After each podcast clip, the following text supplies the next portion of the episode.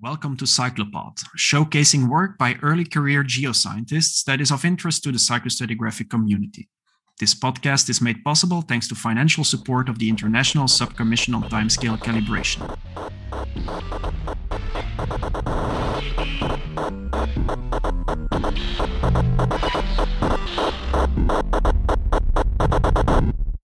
Welcome to the second episode of Cyclopod.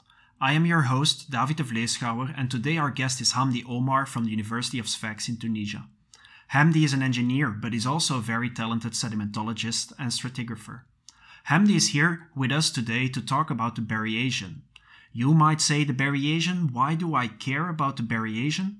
And that's partly true, no big global mass extinctions or ocean anoxic events in the Berriasian, but there were dinosaurs, of course. However, today we're not going to talk about dinosaurs much we're going to talk stratigraphy and paleoclimatology. And that's important because the Berriasian is the first stage of the Cretaceous, and the Cretaceous is the only period in the Phanerozoic for which the base has not yet been formally defined with a so called GSSP or golden spike.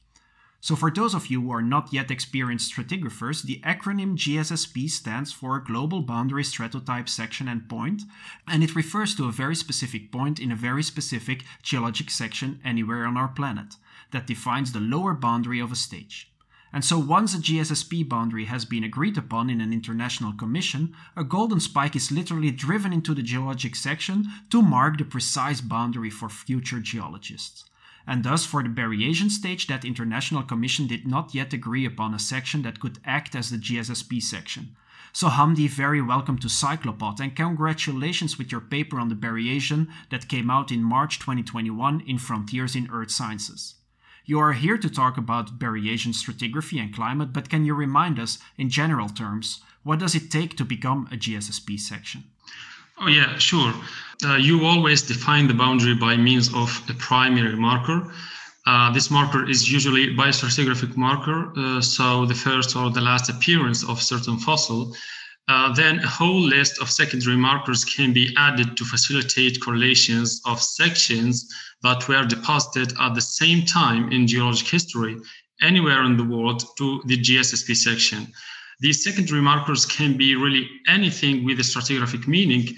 For example, other fossils, carbon isotope excursions, uh, geomagnetic reversals, minerals that can be radiometrically dated, and so on.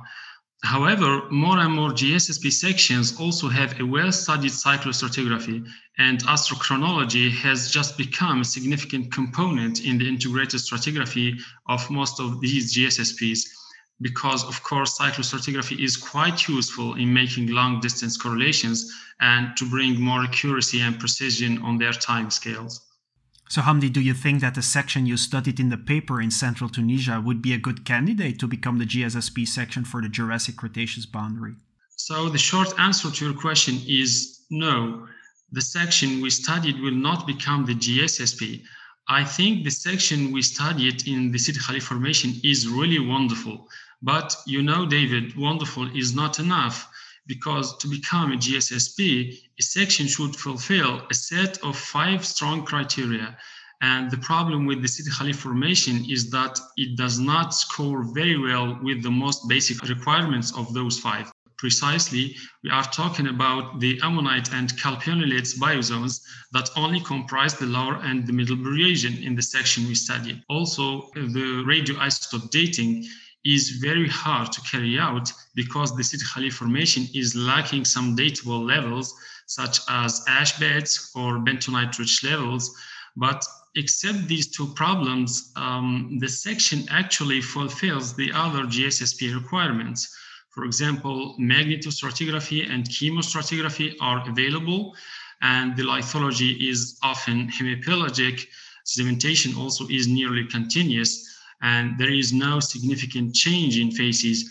Um, the outcrop is not affected by tectonic and sedimentary movements uh, or metamorphism. And the outcrop section is also quite accessible to research and utterly free for everyone to access. That's very clear, Hamdi. Thank you. But why is it that the International Commission on Stratigraphy has so far not been successful in defining the Berriasian GSSPs? Well, in fact, um, the GSSP of the Berriasian stage has already been assigned in 2019. There was a vote between a French section and an Italian section. It came out that the French side of Tré section um, it received 80% of the votes and the Italian side of Fiumi e Bosso received only 20%. So this vote was the result of extensive investigations over a period of about 12 years in order to identify a primary marker and secondary markers for the Berriasian. In those 12 years, more than 60 sites were evaluated worldwide, including our section of the Sidi Khalif Formation in central Tunisia but Tunisia didn't make it uh, onto the, the short list, unfortunately. Anyway, after the vote in 2019, we were very happy at that time because we thought that this GSSP nightmare was finally over. But just a few months later, another Berriasian working group released a paper in which they severely criticized the choice for the French Tré Maroua section because this candidate section is in terms of paleogeography, it is located on a deep water slope riddled with successive erosional surfaces and affected by many stratigraphic hiatuses and breccias. So they claim that it does not meet at least four of the five geological requirements for a GSSP. But anyway, we here in Tunisia, we are doing our very best to contribute to the solution of this geological riddle and whatever it costs, I think hopefully one day we will be able to define this NARI GSSP. So, in your paper, you show all these beautiful photos of the outcrop you studied. Can you say a few words about their lithostratigraphy and about the depositional environment? Um, we can say that the Sidi Khalif Formation is made up essentially by marls, often alternating with limestone beds. But don't think of it as a typical marl limestone alternation. I mean, the lithological rhythm is not present everywhere in the section. So to carry out cyclostratigraphy, we could not rely on the thickness of marl limestone alternations. Moreover, in the previous podcast, Dr. Theresa Nohl explained that such alternations are not necessarily the result of orbital forcing. So we have been aware of all that, and we paid much attention to choosing the right proxy that could provide us with insights in a possible Milankovitch imprint. In this case, after making sure that our section is not significantly affected by diagenesis, we used the magnetic susceptibility and carbonate content as a main proxy to study these cyclicities.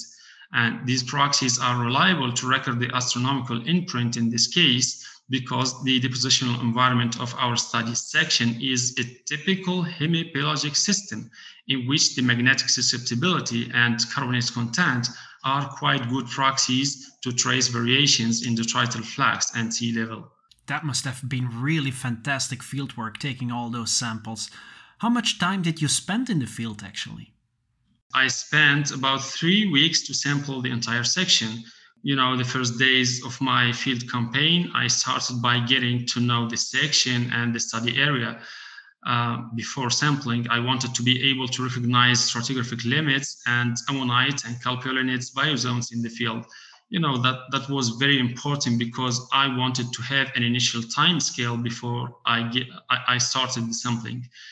Mm, also the accessibility to the outcrop is very straightforward for this section but for other Berriasian sections in central Tunisia, the topography is really very severe and pronounced.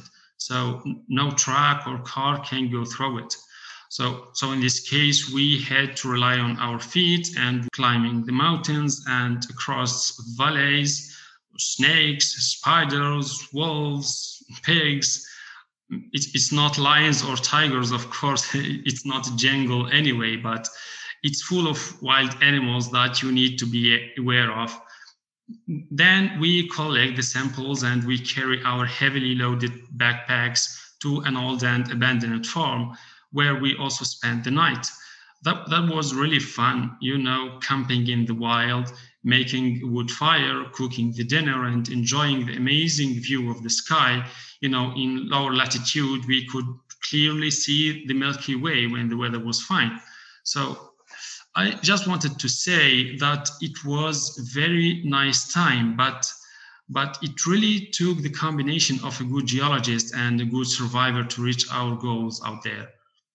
Hamdi, when I was reading through your paper, I noticed that you did a multi proxy approach. You've been working uh, with magnetic susceptibility, calcium carbonate content, several major elements measured through XRF, but that's now pretty standard, of course, doing a multi proxy approach. However, you did not only adopt a multi-proxy approach, you also did a multi-method approach. You juxtaposed the results of multi-taper spectral analysis, evolutive harmonic analysis, the TimeOpt approach, the correlation coefficient approach of Mingsong Li, the average spectral misfit approach, and I really like that, confronting the results of these different methods. Is there anything you specifically learned by doing that? If there is something that I really learned during my PhD and this work, it would be that relying on one single proxy using one single method is really very dangerous and it may lead you to an utterly wrong result. I'm going to take the tuning of paleoclimate signals as an example. There are two main methods of constructing an astronomical timescale for deep time beyond 50 million years. Either you track a specific orbital frequency in an evolutive power spectrum, or you just use bandpass filtering of specific orbital cycle. And both methods have their own merits and limitations as well. For example, the tracking method is sometimes a bit subjective because it's done and tracked manually. On the other hand, bandpass filtering is somewhat subjective as well because there are no universally accepted choices for filter settings. That means that for a beginning cyclostratigrapher like me, it's important to have the help and the training by an experienced cyclostratigrapher. In my case, that was Dr. Anne Christine da Silva. She taught me how to overcome these obstacles. And I really consider myself very fortunate for being able to work with her.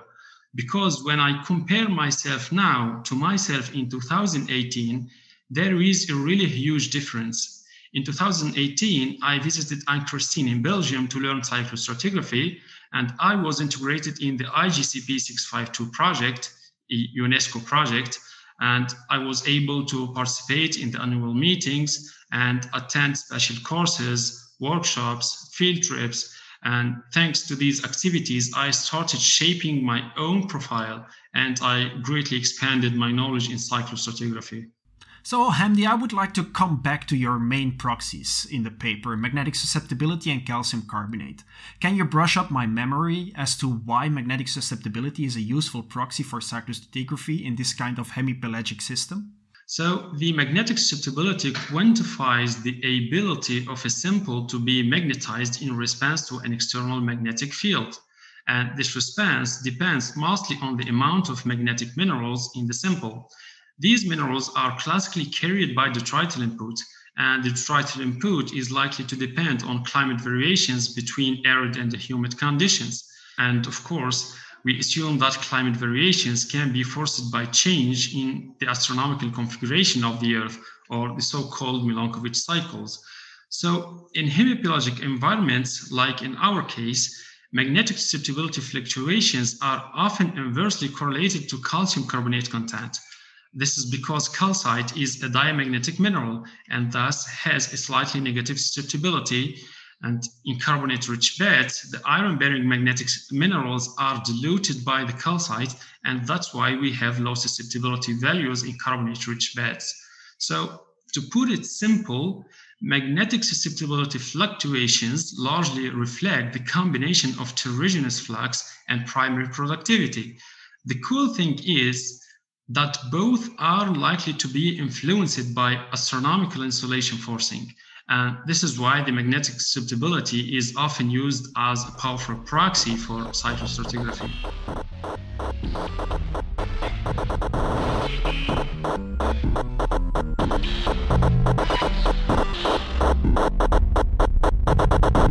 So, Hamdi, as you might know, I have this little in between section in the Cyclopod podcast where I pick out a special number and today's special number is 2950. 2,950 US dollars. That is how much it costs to publish an open access paper in Frontiers in Earth Sciences. May I ask you, did you really pay so much money for this publication? Uh, actually, no. We did not have to pay the total amount of the APC, or what we call the article processing charge, because at Frontiers, authors always can ask for financial support from the editorial office. So the discount can be 15%, 30%, 50%, and sometimes even 100%. Moreover, uh, some countries have a special deal with frontiers. So authors from these countries don't have to worry about the fee at all. In our case, we received a discount of 15%. Maybe it was still quite expensive, but I really think that open access publishing is very important. All right, that's cool. And so, how do you evaluate the review process? Were the reviews of um, high quality? Well, yeah, it, it was really quite good and especially fast. And despite the speed, which can make some people suspicious, I don't think that Frontiers is that kind of predatory journal. For example, the payment is upon acceptance, not upfront. Also, the review platform was very well organized, and the reviewers were experts in the field. Their comments were very objective and constructive. So, I think they handled the manuscript and the peer reviews in a very professional way. So, let's go back to the science now. You explained that magnetic susceptibility and calcium carbonate are very strongly anti correlated in the studied section because detrital minerals that carry the susceptibility signal are diluted in the carbonate rich beds. Despite this strong correlation, it seems that magnetic susceptibility does a better job at tracking the low frequency cycles, so the eccentricity cycles, but calcium carbonate seems to be better at tracking the high frequency cycle, the precession and obliquity cycles. Do you have any idea why that might be? That's a bit of a naughty question, David.